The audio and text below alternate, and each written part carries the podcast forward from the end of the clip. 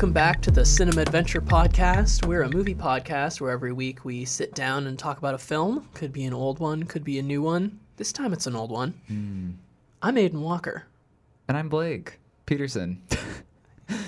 You know, it's one of those days where you just forget what your last name is. well, I wasn't sure if the vibe was I'm saying first and last, or if I could just be, you know. we should come up with a funky nickname for you. a funky dragon. Okay, Let's- uh, we'll do it Dragon again. We'll Peterson. roll it back. Welcome back to the podcast. I'm Aiden Walker. And I'm Blake Peterson. I'm not doing a fun nickname. There's no way. I thought you were going to say dragon that. Dragon Peterson. No, I can't. Okay, that's fine. What are we talking about today, Blake? Today we're talking about the classic horror movie Suspiria, directed by Dario Argento. And this is, I would say, one of the more polarizing horror movies ever made. What what exactly was your reaction to this movie? Because it is very, very extreme, I would say. Well, I don't know. I didn't love it. I didn't dislike it. I, I did enjoy it when I was watching it. I think it does some interesting stuff that you don't see too often in movies. I can I can understand why this one was influential in the horror genre because Yeah. it does it does bend some rules and do some some pretty wild out there stuff when it comes to visuals and audio soundtrack kind of stuff. Yeah, no, I'm, you love this movie, don't I'm you? obsessed with this movie. I it's one of my favorite movies. It's probably my favorite horror movie I've ever seen because I think I also just have this weakness for horror movies or movies in general that are just like nothing else, you know. And there's nothing you can compare this movie to. Very influential, but also you're not seeing a lot of other movies taking these these many stylistic risks. I would say. I think this film has a lot in common with just sort of the way that David Lynch structures some of his mm-hmm. movies, and I can see why that would be something that you would be into. Yeah, that's true. I think I actually saw this before I'd even watched David Lynch movies. I saw this really, I really saw this really young. Maybe, maybe when I was like 14 or something. It was playing on, I guess because it was distributed by 20th Century Fox. They had like the Fox Movie Channel, and for some reason this was playing on it. And I think I only watched it because it said it was like for mature audiences. So I was like, oh wow, let me do something really daring today and watch this. And so I think that was like my first taste. When I first saw it, I was pretty horrified by it. Did you feel like that at all? Did you have almost like a horrified reaction to it, or did it kind of just? No, we've talked about this before. I think I'm pretty desensitized. Earlier this year, I watched a lot of Japanese kind of violent movies, not horror Hmm. movies, but just kind of a pulp. They do this thing in those films where when somebody gets slashed with a samurai sword or what have you, they spray blood all over the place, and it's just Oh, so it. bright red. And so the consistency is off. It looks thick, and they do the same thing in this movie. Yeah, all so the I- blood. it's it looks pretty fake to me, and so that the gore and the violence doesn't scare me so much as the sound design and just the unrealness of the locations. You know, this movie is very, very. It really overdoes its artificiality, and I think, I think as far as visually and aurally with the soundtrack, this is probably one of the most intense movies I've seen in regards to both. Yeah, Like all the colors are very it's all very primarily colored, not a lot of shades. It's all very very bright. Almost just like all the colors you'd see in like a Technicolor musical from the 40s, but in like this horror setting. Combined with like a gothic design. You have that as well as this really extreme loud soundtrack by Goblin, who was like a progressive rock band at the time.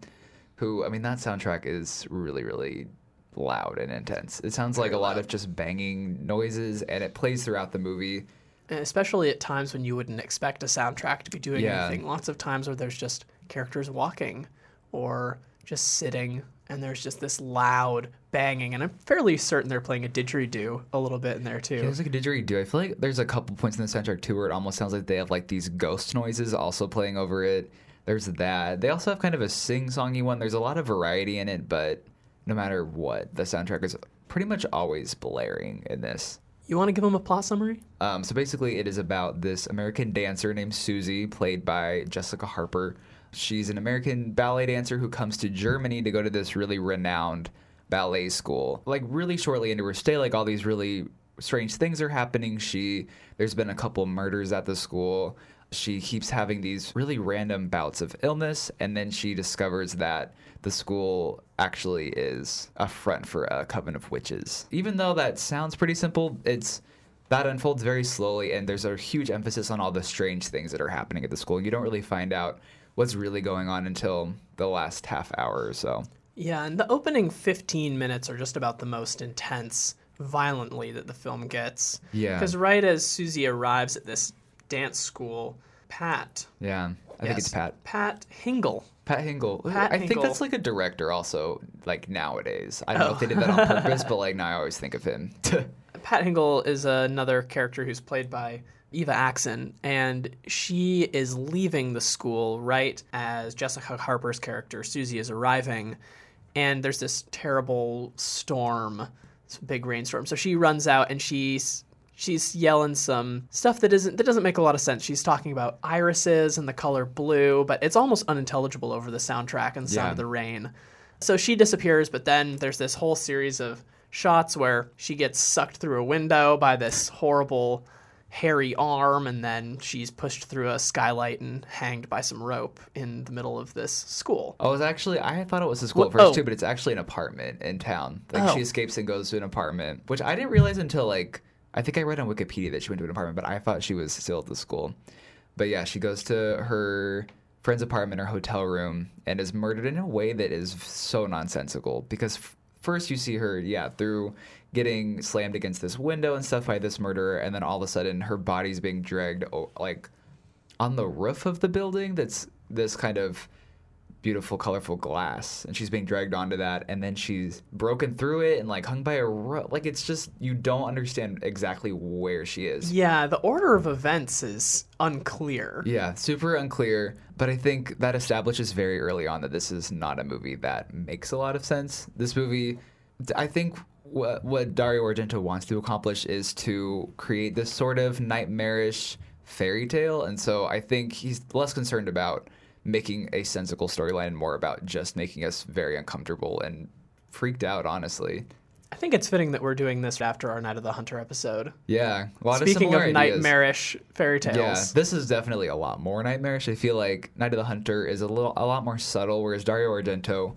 goes all out to make this world so unreal and so uncomfortable to be in that you you're like at once entranced by it but also really horrified by it. It's this really weird combination. Like I can't stop looking at it, but I also like would like to stop looking at it. So yeah, it's this weird combo.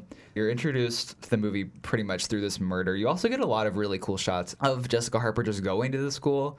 She gets in this taxi, and the lighting is very much just like this really colorful stage lighting as she's going through a forest scene, and like even the trees, they all look very artificial.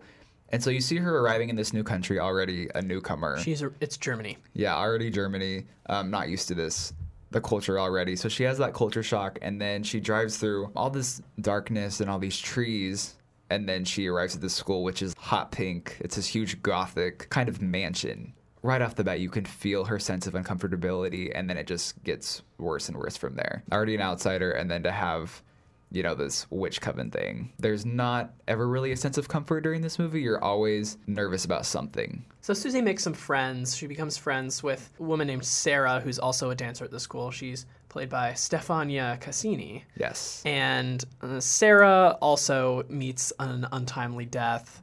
Uh, she's pursued by somebody, by Yes. some kind of scary character, and she gets trapped in a closet. She opens a window and jumps out into another room, but she doesn't look down, and neither neither does the camera, and she ends up in pile of razor wire. And while she's trying to claw her way out of there, the figure, whoever it was that's pursuing her, slits her throat. No, just like Pat's death, the whole scene is very, there's not a very real sense of place at all. You don't know where she is at all. And even, I feel like the razor wire thing is almost just like dicing on the cake. Like just this other setting that makes Yeah. no sense. Like, why would there just be a room full of razor wire? But Certainly, it seems like movie, it's it it, seems like a room that's got all kinds of gardening tools. Like it Yeah. might be useful, but you don't see any garden or anything that's very natural Yeah. around the school. It seems to be odd. pretty much in the middle of this city. Yeah. Anyway, it's just so odd. She dies. There's these other deaths at the beginning of the film, and basically Susie Bannion becomes this character who you you're rooting for because you want her to solve the mystery. You're wondering what the heck is going on here. Yeah. Who is this scary character who's pursuing these people and killing them? Why are his arms so hairy? Yeah. And these are questions that don't get answered. Which is something that I like too about this movie because so many horror movies they try to really, really explain what's going on. And I think a lot of movies of the genre, a lot of their effect is ruined because we learn too much. And I think part of horror, what makes it such an appealing genre to me is having it build up in your mind and become scarier the more you try to fill in the blanks. And so many horror movies, they don't allow you to do that. And so, because this one has so many question marks and so many things that are unclear, you just keep thinking about it, keep trying to solve the mystery, and you really can't. But it almost gets more horrifying because there are so many mysteries. The witch, who's the leader, who she's the elusive president, right, of this, Elena Markos. yeah, Great name. is not seen until the end. She's hinted at anyway. So Yeah. she's she's this very very old witch who's just ancient, right? Don't they say something about when she started the school, right? Yeah, It like was- she's centuries old. yeah. I'm pretty sure, yeah. and she's so old that she can't really move very much or do much. So you see her after there's this incident with maggots that come out of the ceiling, which is skin crawling. So gross. Um, that that is horrible. There's this that whole incident happens above all of the girls' uh, dormitories, and they create this whole room for all the girls to sleep in. They convert it's like the dining hall or something that they convert into Yeah. just a sleeping chamber. The main characters Susie and Sarah are in bed, but they hear this odd snoring noise, and they look over and there's this big curtain, and it's lit from the back, and they can see a woman behind it, and they're like, "Oh, it's her." She must be it, but they never look behind the curtain and it's just hinted at. But you see that same image again at the end of the movie when Susie finds this secret room after uh, learning that the strange words that the woman who was running away from the school, Pat Hingle, was saying earlier, the blue iris was a, a hint, was a clue. There's this strange room where the president, vice president of the university, I think it's president or vice president, one of the Is higher ups. Madame Blanc? yeah, you're thinking of? Madame Blanc, yeah. right? uh, she, which is a funny name for that character I love it. right? Because isn't she the Black Queen or something? Pretty much, yeah. So it's like a total juxtaposition. She has this whole room where she drinks tea and speaks with people that's just painted in this really garish pink. And there's all these like buildings and kind of forested scenes painted painted on the wall and there's some flowers, there's some irises, and basically what happens is it's discovered by Susie and she goes and she after remembering about the irises, uh, rotates the blue one, and it reveals a secret passageway, which leads into uh, Elena Markos's secret witch chamber, where she views some of the other staff of the uni- I want to say university, the dance school, performing some kind of ritual to condemn her Yeah. uh, to death because they don't want some American in their school. Yeah, you know, it's funny that whole finale, the way it plays out. So many things are revealed at one time, but I feel like it's only five minutes long. Like it's a really quick finale with so much going on at one time. But I like it too because the way the movie ends with Susie, she like stabs the Markos woman with part of like a It's peacock like a hair. statue. It's like a hairpin. I yeah, think. like a hairpin or something like that. Yeah, but you never actually, you still don't really see the witch. You kind of see her face, but she stabs. She's like able to turn invisible, and you just see like her outline. And she stabs that, and then the movie ends basically with the entire school bursting into flames because like the coven can't be anything without its leader. One of the most disturbing images of the film is when when uh, Susie enters the room with the witch and the witch becomes aware of her presence. Yeah. She reanimates the corpse of her friend Sarah and she's just covered in like nails and blood and she's just zombie like. Yeah, she's like cackling and blood's coming out of her mouth. Like it's. I remember when I was a kid that freaked me out because I wasn't. I mean, I guess I've seen it so many times that I'm like, oh, I'm just waiting for Sarah to come back. But at the time, like, just that image was so unexpected and really. And I think Jessica Harper actually well in that scene too because you can see her literally shaking it. I think so much of the movie is very unreal, but for the most part, you believe everything that she's feeling because so much of it feels fake and kind of off. It is nice to have Jessica Harper playing this pretty for the most part she's pretty meek and small and slim and you can really empathize with her trying to figure out what's going on but also being very vulnerable this entire time she never feels like this powerful like chosen one she just kind of incidentally becomes the person who's gonna take down this coven basically. But it's interesting because she wasn't originally even considered to star in the movie what had happened was is the movie's co-screenwriter. It was written by Dario Argento, and then his partner at the time, Daria Nicolodi, who also was an actress. She did she was in a bunch of his movies, but she was originally supposed to star in the movie. That was pretty concrete. But when American distributors got involved, they were like, "Oh no, we can't have this unknown actress. We need to have an American actress come and play." And so they picked Jessica Harper and weren't that happy about it. But I think it works really well because she feels so out of place, and that's kind of the point. I want to ask you about some symbolism. Oh, okay. Because I'm not sure what to make of it multiple times in the film, there's a lot of focus on water mm-hmm. and that water going down drains. And during the beginning of the film, during the big storm, there's a lot of shots of running water and then water running down into a gutter. And then later on, there's a extended shot of Susie Bannion in a bathroom and she washes her hand, and there's a really long, focused shot of the water spiraling down the drain.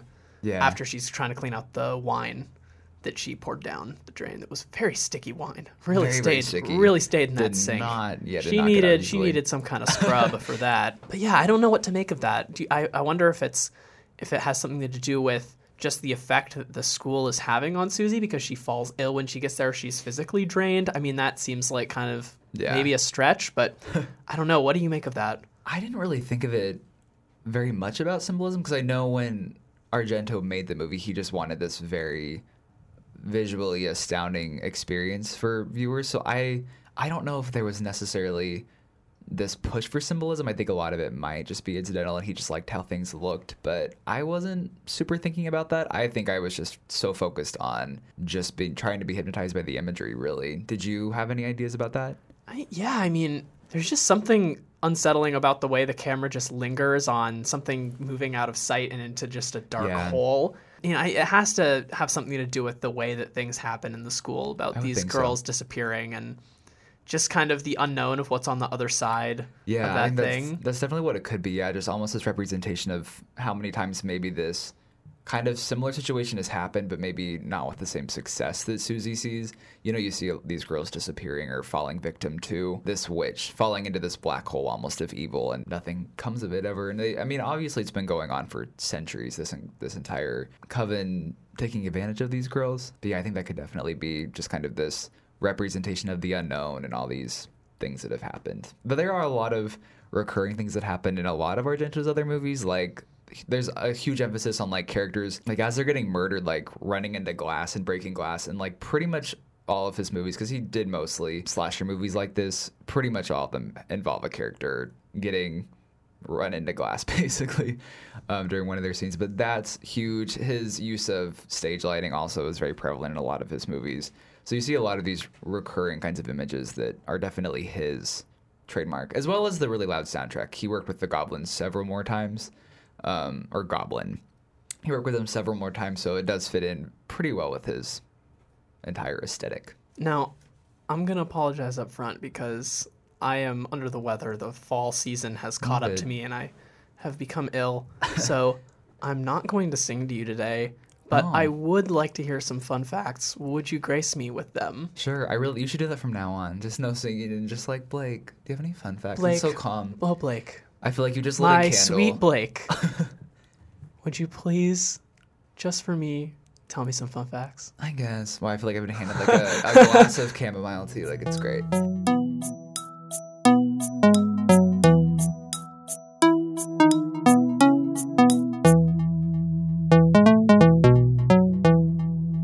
Okay, so fun facts. So this movie is generally considered to be a part of it is an Italian horror movie, but American horror it can be anything whereas like Italian horror is very specific. There is a specific genre for Italian horror uh, called giallo. The this kind of movie became really popular around 1970, kind of the late 60s.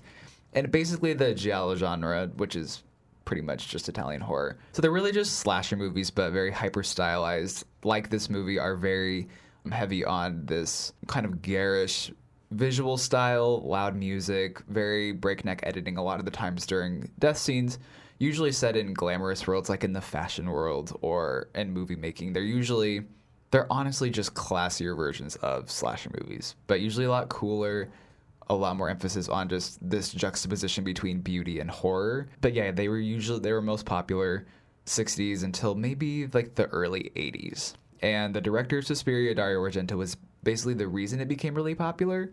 It had first been kind of done in the early 60s by Mario Bava. He did a couple of really stylish slash movies, but it wasn't really considered giallo. Generally, Suspiria is a little bit controversial in terms of if it is a giallo movie or not because it has a lot of the same characteristics, but because it is so heavy in terms of this supernatural imagery and this overemphasis on colors, some people say it is a giallo, some people say it's more strictly a supernatural movie. But it is generally considered to be Argento's magnum opus. It really he had never recreated this perfect sort of horror movie that had not been done before. It is the first part of his Three Mothers trilogy, so this is the first one, and then after that was Infer- Inferno in 1980, and then The Mother of Tears in 2007, and the other two deal with the other two lead witches, like Elena Markos's sisters. And this Inferno's pretty similar to Suspiria. I think it's a lot weirder. There's like one death scene where it's just like 50 cats killing someone, so like that's interesting. Do they Um, have any of the same characters? They don't have the same characters at all. They're just like similar stylistically and in their story. Although Daria Nicolodi, who was supposed to play Susie originally, she is one of the main characters in both of those movies. Also, one of the reasons I wanted to talk about this movie, in addition to loving it, it is being remade by Luca Guadagnino. I think it should be released at the end of the year with like Tilda Swinton, Dakota Johnson, and Chloe Grace Moretz. Which I guess Argento's not super happy about it because he figures if they're going to remake it the same way it was, and it's just a copy, and there's no point in doing it because it's already been done. And then he says, if it's different than my movie, then don't call it Suspiria, just call it something else, and just say, you know, you were paying homage to me. So he's not super happy about it. He thinks it's a waste of time. But some more just, I guess, trivia kinds of things. These are more just background information sorts. Um, So it used the imbibition Technicolor process that was used for The Wizard of Oz and Gone with the Wind. Argento really wanted to have this ultra colorful look in his cinematography and so he figured that was the best way to approach that. And that wasn't really super common in the 1970s because that sort of process had pretty much died off in like the 50s or so. So he brought it back for this movie. When they filmed it they didn't usually record sound because all the actors spoke different languages. Like you had a handful that spoke english like joan bennett who plays Madame Blanc or Alida Valli, who plays her kind of sidekick. They could speak English, but everyone else was like Italian, German, so they never recorded sound. And Jessica Harper herself said that it was really odd because like while they'd be filming, Argento would be playing the soundtrack full blast. And then there would also be like people on the set like hammering away at like sets and stuff because they weren't recording sound at all. So she would feel like even though they were filming that it was almost like a rehearsal because it didn't really seem like it was correct. The dub is pretty odd. The dub is really odd. I think it really works here though, because like in the end there is like a dubbing, but it also heightens that sense of unreality that the movie generates. So like I think dubbing for a lot of movies can make it seem cheaper or inferior to other movies, but I think this time it like actually kind of makes sense. But it is interesting because like she would during her scenes with like Stefania Casini, she doesn't speak Italian at all, but she would like pretend like she knew what her co-star was saying. Even the scene where talking to like Udo Kier and then the German psychiatrist, they both kind of explain later on in the movie to Jessica Harper what's going on, but she didn't understand what they were saying the entire time. So she was just sitting there trying not to not pay attention at all because she didn't know what they were saying whatsoever. And both monologues are so long too, so she's just like sitting there pretending to be interested. That's really a good acting. What a nightmare. Such a nightmare, but works well, I think. Also, originally, Argento wanted the movie to star eight to ten year old girls because it, it's based on, I think, a novel from the 1800s or something. Might have to double check that. But in that one, it is more of a fairy tale, and so there are a bunch of little girls involved. Distributors did not like the idea, obviously, of little girls getting murdered for an entire movie there was that aspect and then also argento was such a perfectionist that he knew if he had to adhere to like how many hours child actors could work he knew that it, the filming would take forever because he can't he can't just like keep them all day basically. So that was scrapped which is probably a good thing honestly. I don't think i would like this movie if there were a bunch of kids but because it had kids in mind that's why a lot of the dialogue's kind of childish because they kept the, a lot of that stuff That makes sense, Um, actually. yeah, it makes a some lot of of the sense. some of the dialogue in this film is pretty unbelievable. Yeah, it's pretty bad. But also, I feel like once again, adding to that sense of unreality, like everything about this movie feels so false and weird. I understand the viewpoint that some people have, since it is a polarizing film of it being really horrible. I can understand that because the dialogue is pretty atrocious in a lot of places, and the film really does drag for a while. It's not a long movie, but No. like that whole middle section where you're kind of trying to piece together what's happening and try and figure out what's going on. If you're not super engaged in knowing what the mystery is, would probably feel really boring. Yeah, no, I could definitely see that. I personally never do because I think I'm just very easily distracted by how it looks. But I could definitely see viewers being like, okay, when is this going to start being kind of clear? Because it never really does. Pretty much all of Argento's movies have very bad, stilted dialogue. I think here I'm like, oh, well, it works so well. But like, he literally is just not a good writer at all. Oh, man. But um, but you know, obviously great visual storyteller, so at least he has that going for him. But yeah, I mentioned earlier that he would play the soundtrack on full blast during filming to make everyone really uncomfortable and tense, which plays off well. I feel like most of the actors seem a little bit on edge for the most part. It's kind of a smart move. Also sounds like that would be terrible. Yeah, to- I recommended watching. What did I recommend watching with headphones? Oh, the new Blade Runner. I oh, said yeah. if you're gonna watch 2049 when it comes out on Blu-ray or on your device, I said make sure you watch it with headphones because it's definitely an aural experience. But I would not recommend watching this movie with headphones. I'd say probably probably watch it on some speakers and turn it down low because if you want to keep your hearing intact, that's probably the way to go. Yeah, no, I had to turn it down every time the music would blare. And even right off the bat, when the credits start, the music is like pounding. It's so loud. And I remember the website I was using to watch it was being really slow, so I kept having to like refresh the screen, and so I would keep hearing like the same like drum pounding like every few seconds, and it was so. I honestly think it's a miracle that you were able to watch this movie on television at one point in your life because this movie is impossible to find. It's very hard to find. It's actually out of print. So, which I didn't even realize that until watching it. I luckily you can find it on. I mean, I feel like I normally I would say you know rent a movie, you know support it, but this one's really hard to find. So if you can find it, go for it. But I watched a version. There's luckily a version on YouTube that's 1080p. Like it's very very good quality. It has these huge Spanish subtitles for some reason, but other than that, I did the same thing. Yeah, but it's a really still nice transfer. It was Um, on Amazon earlier this year, but they pulled it. Yeah, it was on Prime, which is weird because a lot of Argento's other movies are on Prime, but for some reason they don't have his masterpiece, which is really frustrating. So I'm glad that turned out, but yeah, definitely I would recommend watching the YouTube version. But yeah, to go back to fun facts, the part where Stefania Casini falls into the razor wire, they did use wire, not razor wire, obviously, but it was still really uncomfortable for her because it, as she would move, it would still tighten around her and press into her skin super hard. And so when she got home, she had all these marks all over her because it was such a painful experience. Luckily, they did it in one take, so it wasn't super detrimental to her in the long run, but she said it was pretty miserable to film. Also, the lady who plays Elena Markos uh, was actually found on the street by Argento. She was a 90 year old ex hooker, according to Jessica Harper. So that was kind of just a stroke of luck casting, I guess. Maggots falling from ceiling, and that one scene is actually Rice from like the faraway shots. Not the actual maggots, but yeah, when it's falling on all the actresses, they luckily did not actually have maggots falling on them. That would be really bad. And then finally, Jessica Harper said for her, I keep saying first and last. I've done this in like every podcast. It's crazy. Gotta let them know. Gotta let people know which Jessica I'm talking about, even though there's literally one Jessica in this movie. Anyway, she said for her the most frightening scene was during the finale where everything was exploding, because everything was exploding, but because Argento is also playing the soundtrack on full blast, to have that in addition to everything exploding around her, uh, she said that was a super frightening experience, especially because the explosions were really close to her, so she was worried she was going to get hurt in some way. I can't imagine this would be like while you're filming it, you would not think like, oh, this is going to be really great. Like it, I would think as an actor, you'd be like, what have I gotten myself into? like it's Certainly. there's you would just be like, who is this strange Italian director? Like, should I be trusting him?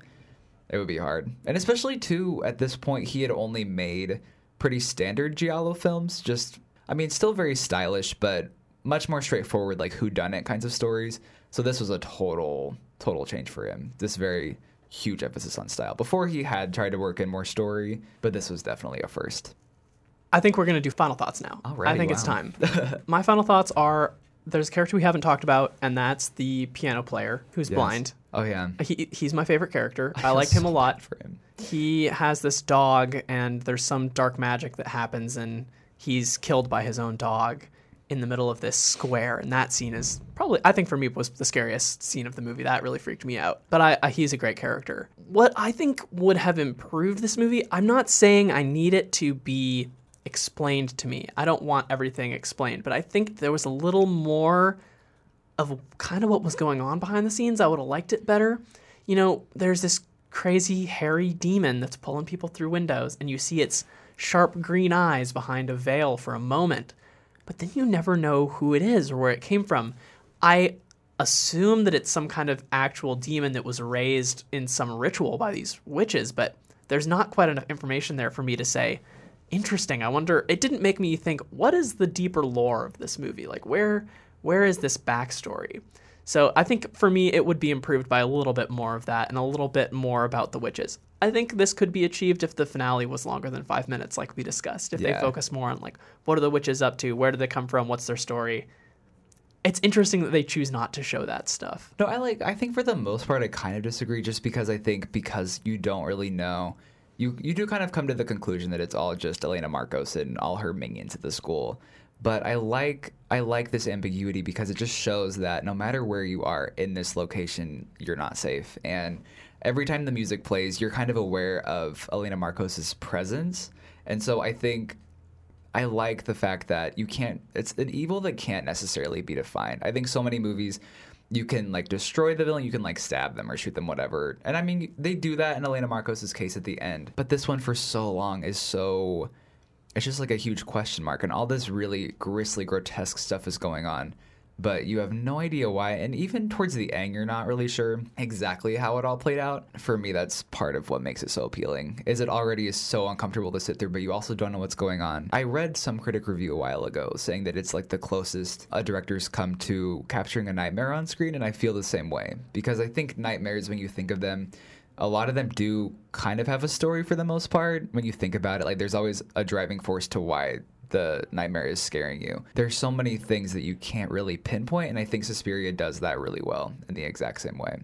So for me, I think this is one of my favorite horror movies because it does what I like that horror movies don't do a lot is just not really explain themselves. Just kind of freak us out and then let us have to fill in the blanks, which sometimes could be more horrifying just using your imagination as opposed to just having it all explained. There are a lot of things wrong with this movie for sure, but I think I just kind of ignore them all because it does so many things that I love.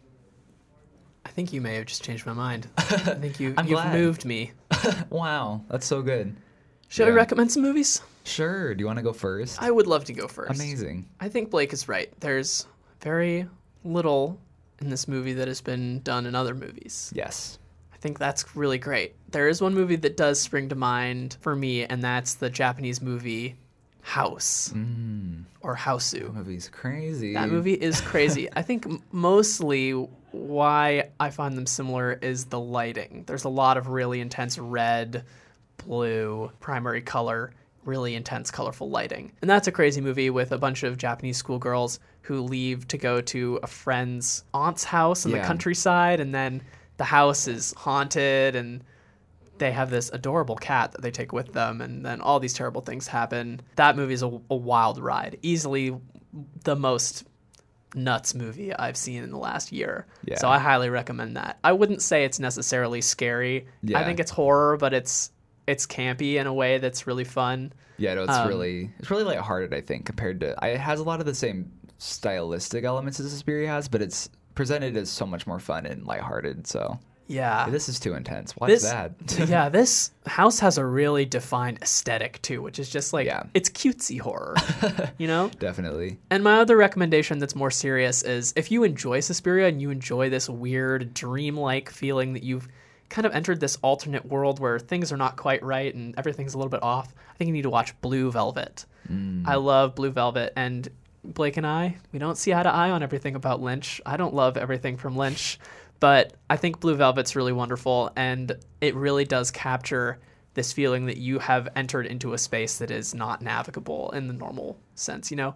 And this in Suspiria, you enter the door of the dance academy and everything is wrong. Right? In Blue Velvet, the camera goes into a severed human ear sitting in somebody's front lawn and you've entered the world of Blue Velvet and you can't really get back out of it. So, those are my recommendations. What do you got? So I went with the general Italian horror slash giallo thing because it's it is one of my favorite genres. I kind of will watch just a random one at any given time. I just watched one the other day called a lizard in a woman's skin that's pretty good. I'm not gonna. They have great names. Also, get ready for these titles. Um, I mean, that one I'm not gonna recommend because it's not the best, but it is a super fun genre. So if you are looking for something similar, like definitely check out. There are lots of you know like top ten giallo movie lists. So feel free to check those out. Even the bad ones are fun. But my favorites are one of my first one I'm going to recommend is another Argento movie. It was a movie he made before Suspiria called Deep Red, and Deep Red is about um, a killer is on the loose. What happens is, as you are originally introduced to them, they're attending the killer is attending a kind of a Q&A session where a psychic is at the table and doing like the classic like oh this person's sitting in this row. This is their name whatever. But then all of a sudden she notices the killer and like says like you're gonna kill again. And so after that it sets off this murder spree of anyone who might have seen the killer is killed. And it's this really good who done it. It's like this movie the dialogue's not super great and it does drag in a few moments but the way argento stages the death scenes here are really really good. And the the final plot twist is really incredible so it is a fun because this one is a lot more straightforward so if Suspiria was a little bit much for you, I would definitely recommend looking in the direction of Deep Red. Another really good Giallo movie is called, if you thought the title I just said was crazy, get ready for this one. This one is called Your Vice is a Locked Room and Only I Have the Key. And this one is directed by Sergio Martino. It's a who done it, but it also has a lot of the same ideas as Double Identity. You have a femme fatale character who is intermixed with this murder mystery, and you're not positive if she's responsible or if there's a damsel in distress character as well, you're not sure if she's responsible. But it's a very mysterious movie. Great title, obviously, and another really great plot twist at the end. So that's a good one. And then finally, I recently watched this movie called The Psychic, directed by Lucio Fulci, and it's about a woman who she keeps having these visions, and in each vision, she sees the death of a woman, and she tries to figure it out. She's not sure exactly what's going on and then toward the middle she finds out that she's witnessing her own death and so she has to find out before she is killed who's responsible and how she can maybe make it not happen to her. So the, these are all really fun movies. So I recommend them highly. They're a lot more straightforward than Suspiria. So, you know, if you are just looking for a fun mystery, these are all perfect. But those are my recommendations for today. Excellent. If you like this, you can find more podcasts from us on Apple Podcasts, on Google Play. You can find us on uwpodcast.com, where all of our episodes and episodes from other wonderful shows. If you want to reach out to us, you can reach us at cinemaadventurepodcast at gmail.com, or you can reach out to us on Twitter. I'm at Aiden Walkero. And I'm at Blake W. Peterson. I want to thank Alex Bruel for making our theme song. It's called The Scheme. Mm. All right. Well, thank you so much for listening. Blake, thank you for joining me. Thank you for having me, even though I'm here every week. Love it. All right. Part of the bonus of being a co-host. Yes. See you next time. Bye.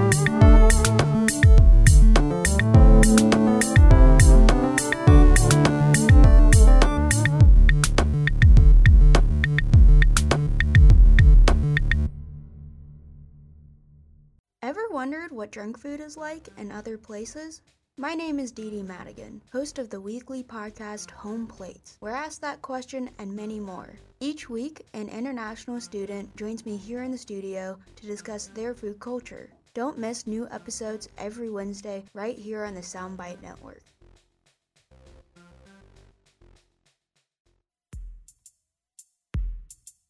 For more like this and other great shows covering sports, science, relationships, and the arts, visit the Soundbites website uwpodcast.com. That's uwpodcast.com.